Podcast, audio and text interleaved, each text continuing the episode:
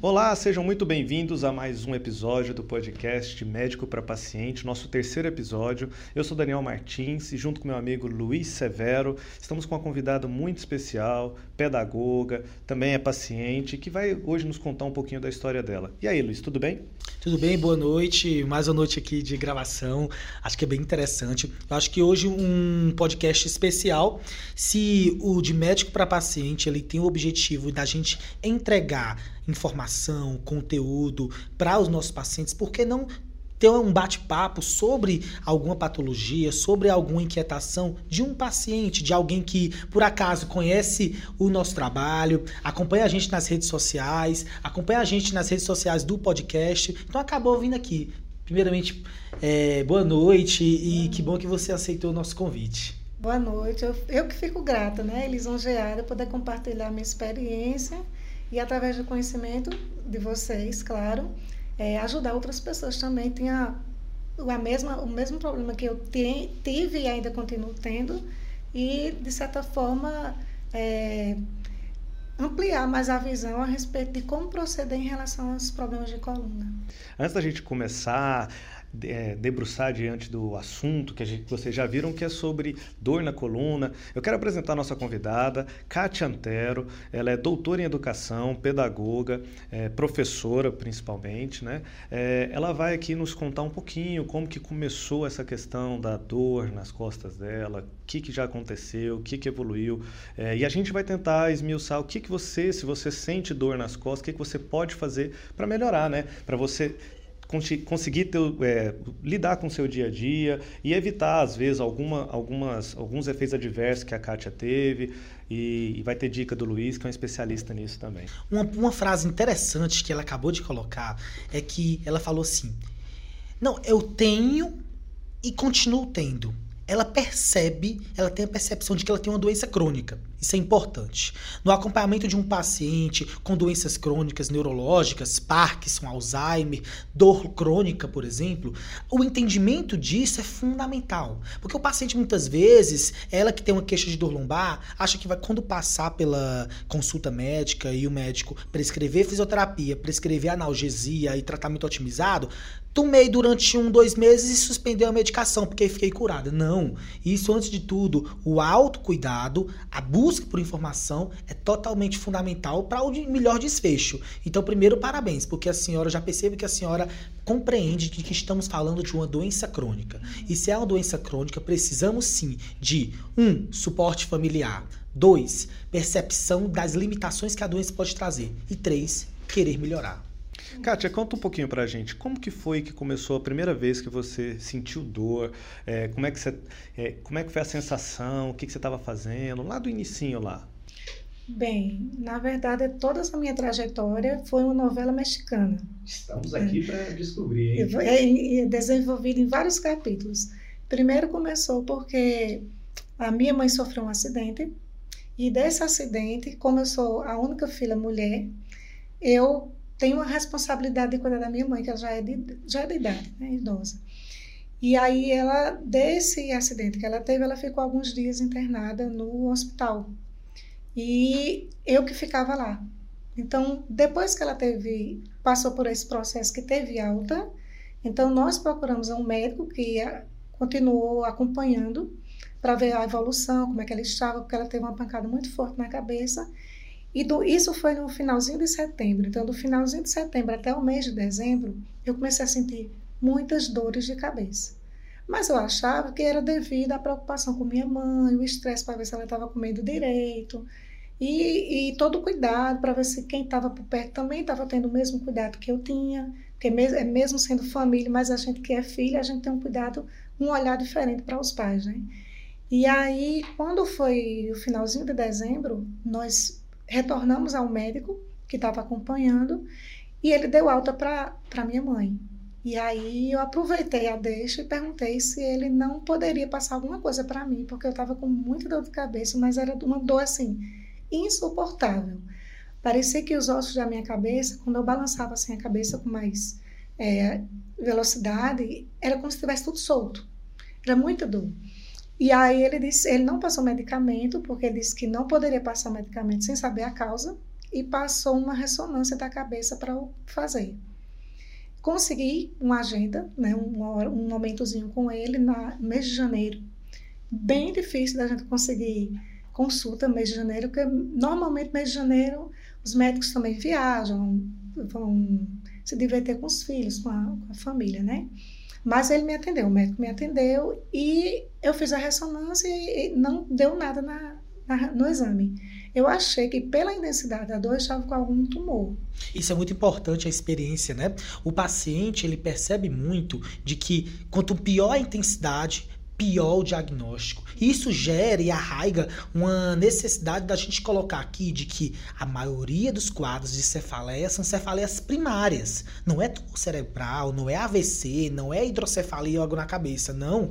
É cefaleia tensional, é enxaqueca ou abuso medicamentoso. Então, o paciente, na busca de cessar aquela cefaleia, ela que começa a utilizar uma série de analgésicos inapropriados para isso, dentre eles anti-inflamatórios. E aproveita então esse momento em que você sofria de dor de cabeça, tinha o medo do diagnóstico, utilizava uma série de analgésicos, até mesmo não prescritos por médicos, e começava, por exemplo, a ter riscos de complicações do abuso medicamentoso, seja desenvolver uma cefaleia crônica, seja desenvolver alterações gastrointestinais. Aproveito a deixa para te perguntar, Daniel. Existe alguma dica, alguma proposta que a gente pode fazer para os nossos pacientes que utilizam anti-inflamatórios? Aqueles pacientes que eu preciso prescrever anti-inflamatórios, existe alguma recomendação para minimizar os riscos que potencialmente ela, por exemplo, pode ter tido? É, normalmente, quando vai utilizar anti-inflamatório, principalmente anti-inflamatório não esteroidal, é, é importante sempre proteger o estômago, porque o anti-inflamatório, além dele ir na, no local onde está tendo a dor, ele pode machucar o estômago, porque ele vai inibir a proteção gástrica, que é uma, uma enzima que ajuda a proteger o, o, estômago, sabe? Então, muitas vezes o paciente melhora da dor, mas depois começa a evoluir com uma dor abdominal, com uma dor no estômago ali, que foi por causa do, do remédio. Então, muitas vezes é, o anti-inflamatório vai ajudar na dor, mas depois pode ter como consequência uma úlcera. O uso é, inadvertido, usar o, o anti-inflamatório por muito tempo ou sem uma orientação médica, pode gerar como consequência uma úlcera. Normalmente, a minha dica, respondendo a sua pergunta, é: se vai prescrever isso para colegas e para quem costuma utilizar anti-inflamatório, se vai fazer uso de anti-inflamatório, sempre proteja o estômago. O anti-inflamatório precisa é, você vai utilizar por um determinado tempo, protege o estômago. Usa algum prazol da vida, omeprazol, pantoprazol, esomeprazol, alguma classe dessas medicações durante todo o tempo que você vai fazer. Inclusive, a indústria, percebendo isso, hoje já tem na sua composição, na sua formulação, alguns medicamentos que, junto com o anti-inflamatório, já vem a proteção gástrica. E tem alguns anti-inflamatórios que não agridem tanto o estômago. E aí, o médico orientando, te explicando os, os prós e os contras, é o ideal, né?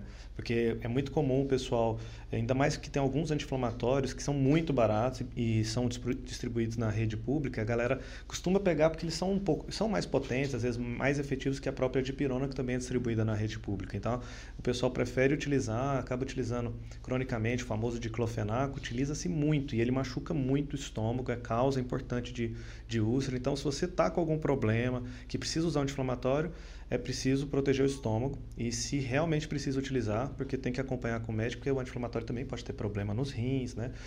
Tem uma série de fatores. É um remédio muito bom nas dores, mas também ele pode afetar outros órgãos. A utilização do anti-inflamatório com estômago vazio, melhor, pior, recomendaria algum cuidado em, pelo menos não, vou tomar anti-inflamatório e o meu doutor achou não necessário neste momento prescrever um produto gástrico. Utilizar ele com o estômago cheio? Não, tem alguns anti-inflamatórios que a absorção dele vai ser maior no duodeno ao invés do que no estômago, mas de qualquer maneira, quando ele entrar na circulação, ele vai, a enzima dele, o fator dele, vai inibir a enzima que protege, né, a, a ciclooxigenase. Então, é difícil, é, com, normalmente é que o paciente, às vezes, tomando ele em jejum, ele sente um pouquinho mais de dor, de desconforto, ele pode tomar, ele se alimenta e come, mas a consequência, ele vai inibir a enzima do mesmo jeito e pode ter, é, pode surgir depois uma úlcera. Então a senhora tava, a senhora começou a ter quadros de dor de cabeça, pensou que era alguma cefaleia mais grave, não tinha alterações nessa ressonância, e aí? E aí, logo em seguida, ele, ele solicitou uma ressonância da coluna. Eu achei estranho, porque eu não sentia nada na coluna, nenhum desconforto em nenhuma parte das, da, nenhuma das três partes da coluna, né, na cervical, dorsal e lombar. E mas tudo bem, o médico era ele e ele sabia o que estava fazendo. Aí eu fiz a ressonância e acusou cinco hérnias de disco na cervical. Até então a senhora sem sintomas? Sem sintomas, só a dor de cabeça. É, ele pediu isso em fevereiro, já no mês seguinte. E aí, na ressonância, deu cinco hérnias. E o médico falou: Olha, não quero te assustar, mas assim, é um caso que precisa de cirurgia. Não, a cirurgia não é uma opção, é a solução. Comecei a sentir muitas dores nos, nos dois braços, principalmente o braço direito. E como eu estava trabalhando remoto, né, foi é, até do início da pandemia até metade do ano passado, a gente estava trabalhando dando aula de forma remota só no computador. E eu, como eu trabalho numa instituição de ensino superior, é, lá eu sou professora de estágio. E quem faz estágio no curso de pedagogia tem que fazer tipo um, um documento como se fosse um TCC, trabalho de conclusão de curso. Então, assim, é, é um trabalho muito puxado, muito desgastante, porque a gente tem que estar atento a, a todas as vírgulas fora do lugar, ao contexto, enfim, tem várias coisas que esse, esse trabalho que o aluno produz tem que estar tá em é, equilíbrio com as normas. E como eu tenho uma turma de 40 alunos, eram mais, mas 40 alunos, não é um trabalho por grupo, são 40 trabalhos e que cada trabalho demandava 70 páginas, 80 páginas, então, páginas. Então, eu passava, além da aula que eu dava, terminava o meu horário de, de, da aula, eu passava direto no computador, porque eu precisava analisar os trabalhos, que a gente não vê o trabalho ao final, a gente vai acompanhando o que os alunos fazem. Então, até o mês de é, fevereiro, março, eu estava com essas dores né, nos braços, mas eu imaginei, não, é o cansaço, não, é, se for alguma coisa da coluna, eu vou procurar saber, mas eu ainda não estava associando que poderia realmente essa dor vir da coluna, porque eu passava muito tempo no computador, 16 horas no computador, você trabalhando, sábado, domingo, feriado, para você dar conta de uma demanda de trabalho, é muito exaustivo. E aí a gente fica nessa posição, mexendo né, com, com o mouse lá. E a partir desse, de, desse momento, que eu fui para uma nova consulta com o médico e falei para ele como é que eu estava me sentindo. Ele passou a me acompanhar no hospital universitário é, daqui de Campina pelo SUS, porque é, a cirurgia precisava ser feita em caráter de urgência e particular era impossível. Tinha que ser pelo SUS. Aí eu tive que entrar numa fila de espera, como a gente sabe, né? Tem que esperar surgir uma vaga pelo SUS para a gente poder fazer a cirurgia. E aí eu fiquei nessa vaga, esperando essa vaga surgir. É, fizemos toda a tramitação das documentações, vai para a Secretaria de Saúde daqui, para poder é, é, mandar a ordem para fazer a cirurgia. E partindo desse contexto, as dores intensificaram, não só nos dois braços, mas também na lombar. Só que eu achava que era que eu ficava muito tempo sentado na frente do computador, então uma coisa leva a outra. Só que aí só foi piorando essas dores, né? Até chegar o dia da cirurgia. E aí, depois da cirurgia, foi que a gente descobriu outras coisas. Entendi. É. Um gatilho que mental que a senhora me colocou aqui, que claro, aqui o nosso objetivo não é criticar o que foi feito, o que já aconteceu, mas algo, algo que, que a gente pode colocar aqui em, em discussão, em pauta, primeiro é a realização, às vezes, muitas vezes, de exames desnecessários que às vezes naquele momento não julgou, não me pareceu necessário. Um, um ponto forte dentro do acompanhamento de um paciente com doença crônica é a gente ter em mente de que a gente não opera nem a gente trata um exame, a gente trata uma pessoa. Então, uma boa conversa, um, um, um exame clínico adequado reforçam todas essas necessidades de exames complementares. Isso é muito comum, porque tem uma pesquisa da Sociedade Brasileira de Cefaleia que coloca que quase 40% das pessoas fazem exames de imagem de ressonância de crânio, por exemplo, desnecessário em que uma boa anamnese, uma boa conversa e descrição do quadro clínico seria mais que suficiente. E no momento então a senhora teve o diagnóstico de hernia de disco cervical, foi operada da hernia de disco cervical, não é isso? E posteriormente desenvolveu também dor na lombar e doença na coluna lombar. Isso é extremamente comum. Porque, poxa, doutor, eu tenho uma, eu tenho uma hérnia de disco na cervical e depois passei a ter uma doença na hérnia de, no hérnia de disco lombar. Isso é muito comum, porque a gente tem que entender que os discos, que a coluna é uma só. E todo o processo de degeneração, de desgaste dos discos, ele acontece por vários fatores. Tabagismo, hipertensão, sedentarismo, sobrepeso, obesidade, falta de atividade física, exer exercícios repetidos, é, movimentos repetidos, o ato de ficar muito tempo sentada, o ato de ficar muito tempo olhando para o celular, olhando para o computador, isso, tudo isso gera posturas inadequadas, falta de fortalecimento muscular e isso gera dor crônica. E aí, continua. É Conta mais o próximo, próximo capítulo. capítulo. então. Mas aí é eu estava só com uma turma de estágio na instituição, e aí nesse ano de 2021, no início de 2021, me deram uma outra turma, de um outro tipo de estágio. Estágio na, na educação infantil e estágio nos anos iniciais do ensino fundamental. Então, assim, não era um trabalho que eu poderia, é, de certa forma, até equilibrar com o outro. São dois patamares completamente diferentes. Então, são níveis de avaliação diferentes e níveis de acompanhamento aos alunos totalmente diferentes. Então, uhum. isso acabou me, me deixando demais, demais. Experiências é, emocionais, elas interferem bastante nos, nos é, na forma como a gente lida. Né? A gente sabe hoje que a maquinaria da dor, existem áreas do cérebro voltadas para a interpretação da dor ao mesmo tempo que muito paralelo ou muito próximo a essas áreas do cérebro, eu tenho áreas do cérebro das emoções que estão intimamente relacionadas. Por isso, o meu emocional é fundamental para o meu controle da dor. Pacientes que têm dor crônica, em especial, eles têm essa maquinaria cerebral em um desarranjo, em um descompasso. E essa maquinaria descompassada, em descompasso, é que precisa ser tratada. Por isso é tão importante. Além de um tratamento medicamentoso otimizado, além de uma reabilitação, um acompanhamento psicológico e psiquiátrico que ajude a você a perpassar por esses obstáculos, não só do seu processo de saúde, doença, da doença em si, mas da sua vivência, de como você vê e perpassa por esse processo. Inclusive, o período que você estava tendo né, de estresse na, na universidade que você trabalhava, né? Aí tem a questão, às vezes, de interação familiar com os amigos, aí tem essa questão do afastamento, fica aquela coisa. E aí tudo isso foi juntando, e aí mais esse período que você estava aguardando a cirurgia, que, mais, que gera mais ansiedade, aí eu acho que vai se tornando um, um forte gatilho para no futuro desenvolver outras possíveis patologias psíquicas, né? É, e somado a isso, eu ficava pensando assim, vou faz, fazer a cirurgia, quem é que vai cuidar da minha mãe? Né? Eu, era a coisa que eu ficava assim mais tenebrosa, porque eu tenho um irmão é, ele é novo, tem 23 anos, mas assim, não é uma filha, né, que sabe os pormenores da mãe. Mas enfim, aí, é, quando foi no dia 13, na sexta-feira 13, eu fui para a mesa de cirurgia. Então, minha cirurgia começou 10 da manhã e terminou 6 da noite. É, eu não tive boas. Eu não sei dizer exatamente como foi o procedimento, porque a gente a gente acaba, quando a gente é entubada, a gente, quando volta, é meio que a gente não tem muita noção do que está acontecendo ao seu redor.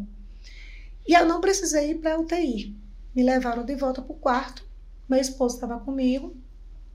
28 dias de internação, 28 dias, 24 horas que ele estava do meu lado. Deixou todo o trabalho, né? Foi meu meu braço forte mesmo ali para porque não tem ninguém para ficar comigo e tinha que ter alguém quando a pessoa vai fazer a cirurgia, tem que ter alguém 24 horas lá, ou que reveze, mas o paciente não pode ficar só. O apoio familiar é muito importante nos Sim. pacientes com doença crônica. A gente fala aqui de pacientes com câncer, pacientes com dor crônica, pacientes com doenças neurológicas degenerativas como Parkinson, Alzheimer, pacientes com sequelas de AVC.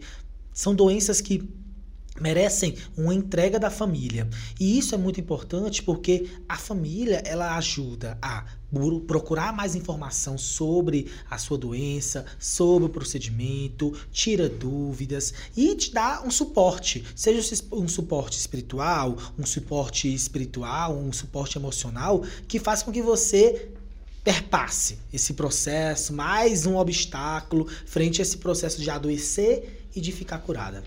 Sim, verdade. É, então eu fiz a cirurgia, voltei para o quarto, tudo bem.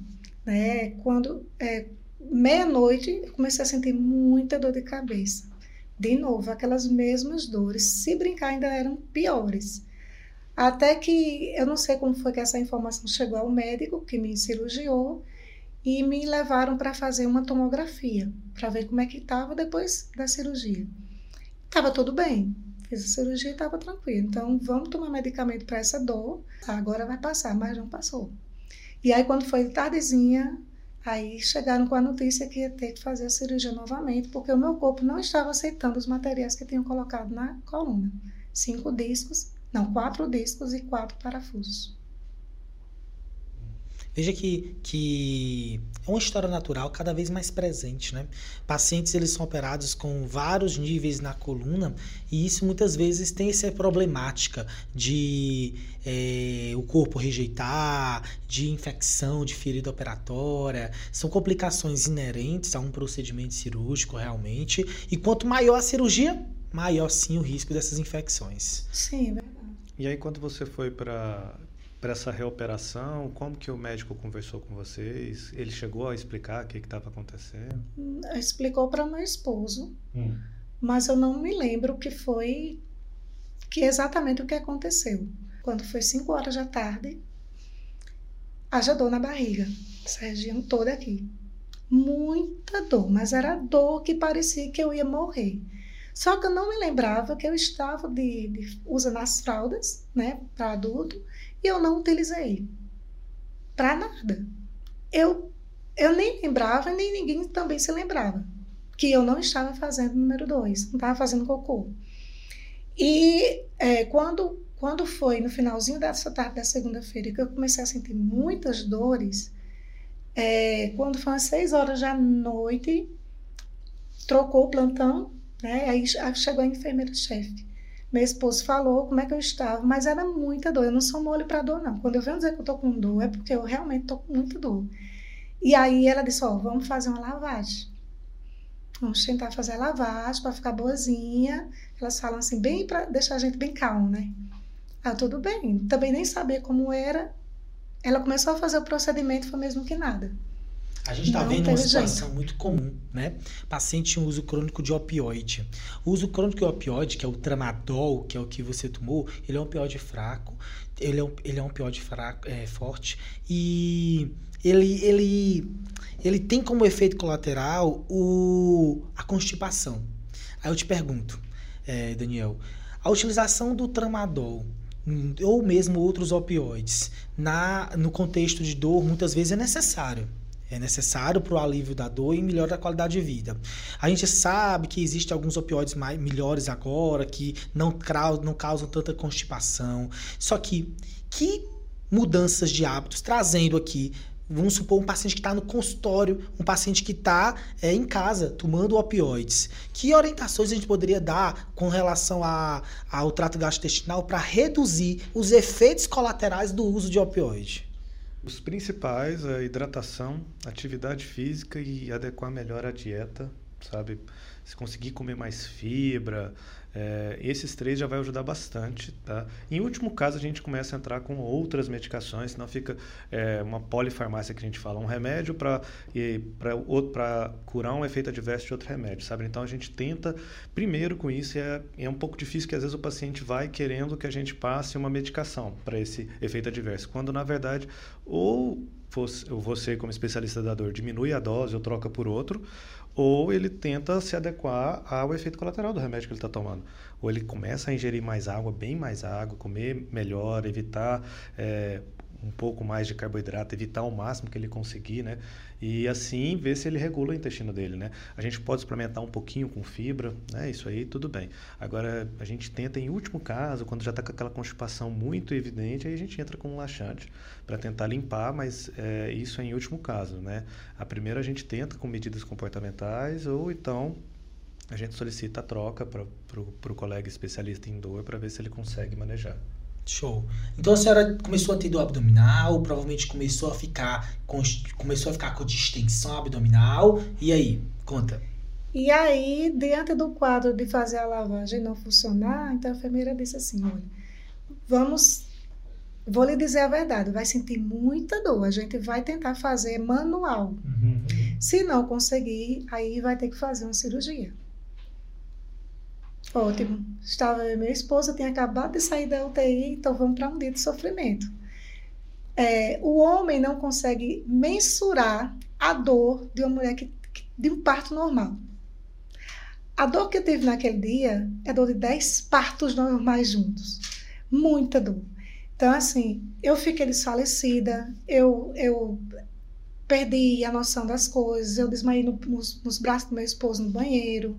Porque a dor foi muito intensa. Era meia-noite e eu gritando de dor.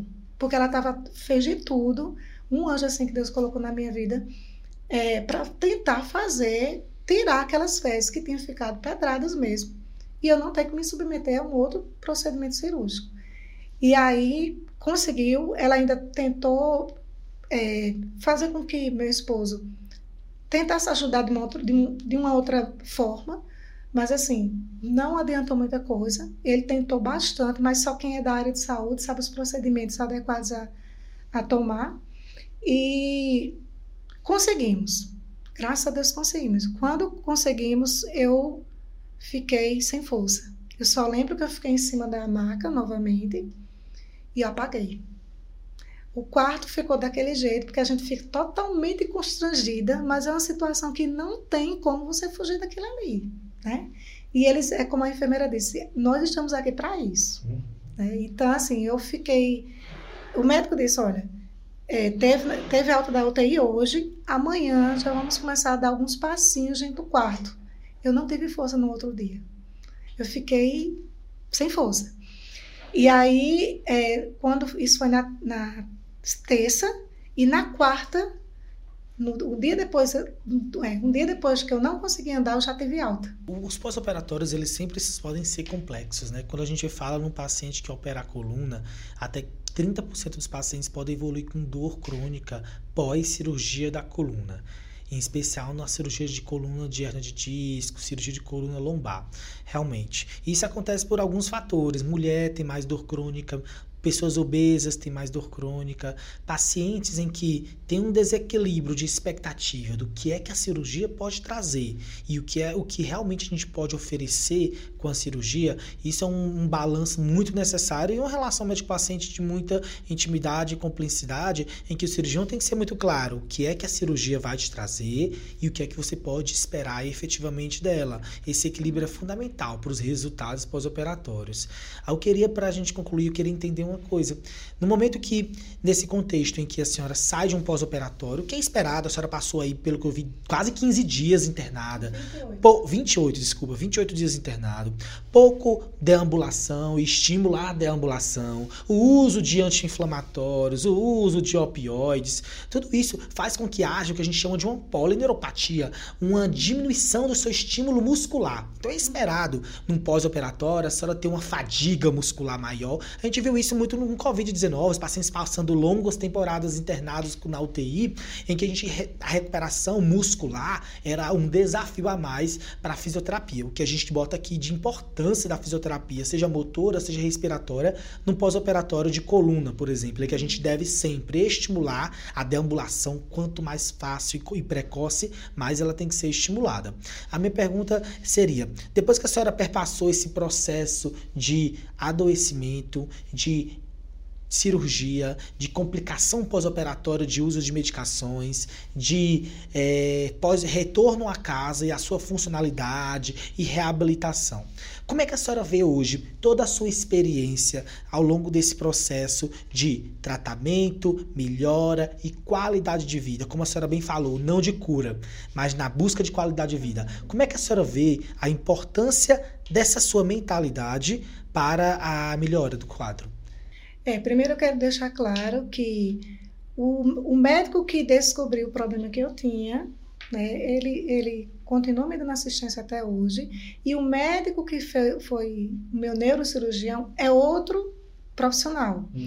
Mas esse outro profissional, o neurocirurgião, ele é, é uma pessoa extremamente humana. Não tenho também nada a dizer dele, a não ser só elogiá-lo. Né? Teve muito cuidado, inclusive nesse pós-operatório, a gente fez alguns retornos para o hospital, porque ele disse: ó, qualquer coisa que precisar, volta para cá. Meu dia é tal. Eu estou aqui tal, tal horário. Então, assim, ele sempre deu muita assistência. O conceito de dor é diferente. Eu passei por uma experiência muito ruim. E é difícil a gente fazer com que as pessoas entendam que a intensidade da dor que eu sinto é diferente da intensidade do, da dor Sim, que o outro compreende. Mas a história toda é essa. É algo, é algo bem interessante que você finaliza a sua história reforçando a necessidade de um acompanhamento multidisciplinar, né? O acompanhamento médico, medicamentoso, cirúrgico é importante, claro, mas um acompanhamento multidisciplinar, psicólogo, fisioterapeuta, nutricionista, são de fundamentais importâncias, porque esse equilíbrio, cada profissional trazendo as suas informações, podem contribuir e enriquecer cada vez mais esse processo de busca da cura e principalmente busca de qualidade de vida. Eu acho que assim a relação que você teve com a equipe também foi muito importante para você conseguir passar por isso. Não foi um quadro comum, não é, essa não é a história natural de uma cirurgia de, de hérnia, sabe? Você teve uma complicação, depois você teve... É, infelizmente, teve aquele problema na UTI, tá? E, e, infelizmente no Brasil ainda é comum a gente escutar essas histórias em todos os cantos. Eu já escutei várias vezes, já, já morei em, algum, em alguns estados. E essa história não é, é um pouco recorrente, de às vezes não acreditar no que o doente está sentindo, tá? A nossa classe como um todo, médico e a saúde, às vezes, ela consegue, às vezes, não, não valorizar o que o outro está sentindo. Algo importante para a gente finalizar é: o paciente que é submetido a um procedimento cirúrgico pode ter complicações? Pode. Mas a gente tem uma boa relação médico-paciente, a gente está presente, a gente está do lado e mostrar que a gente está aqui eu estou vendo, eu estou cuidando, eu estou preocupado, isso faz com que o paciente perpasse por qualquer complicação e no final ele, ele acredite ele agradeça por tudo que foi feito. E eu acho que ele é um bom exemplo disso. É, principalmente quando a relação médico com a família e aí, se o médico tem uma relação muito boa com a família, explicando tudo que está acontecendo, a família vai ter uma noção e vai conseguir dar um suporte melhor para o paciente também. E isso é muito importante. Além do paciente ter uma conexão com, com o médico, é importante o médico e toda a equipe ter uma conexão muito boa com a família, que a família é o suporte, ou o acompanhante, quem tiver lá, quem for dar o suporte né, para o paciente durante o período que ele vai estar tá. É, e quanto é confortável quando a gente vai até o médico que cuidou de você, que fez a sua cirurgia, e, você, e ele faz bom dia com um sorriso de orelha a orelha. Como é que você tá? Tá tudo bem? Me diga as novas. Então, assim, sai daquilo. Tá sentindo dor? Vou passar uma, medica, uma, uma medicação, né? Cara crachá. É, eu sinto falta realmente mais dessa, desse quê de humanidade, mais dessa relação médico-paciente. Graças a Deus eu fui muito agraciada por Deus colocar médicos anjos, que eu sempre digo assim, médicos anjos, anjos médicos, que tratam de mim, que cuidam de mim e são médicos que vão além da questão do ofício, né? Que se preocupam mesmo com o humano das pessoas. Então, assim, é, o conselho que eu dou para todo mundo é que não espere sentir alguma coisa para poder ir ao médico. Esses exames de rotina, que é, é, a gente acha que é besteira, diz, ah, eu vou para um médico, eu não vou com nada. Quando a gente volta, volta com três, quatro, quatro doenças. Tá lá, a doença tá lá, só que ninguém descobriu ainda. Ou os sintomas talvez não tenham se manifesto ainda. Então é interessante a gente sempre estar tá fazendo esse acompanhamento, buscar a orientação do médico para saber como proceder e evitar um mal maior. Que de repente, se eu não tivesse descoberto esse problema, talvez hoje eu estivesse paralítica. Ótimo. Acho que o bate-papo ele foi super enriquecedor para os nossos pacientes. A gente trouxe aqui temáticas como relação médico-paciente, como o acompanhamento e a investigação de um paciente com dor, com cefaleia, com dor cervical, com dor lombar, complicações de uso e abuso de analgésicos e anti-inflamatórios e opioides, e por fim, um desfechos aí pós-operatórios. Mais uma vez agradeço a presença, a participação aqui no nosso podcast e a gente fica por aqui, concorda? A gente fica por aqui. Obrigado, Kátia.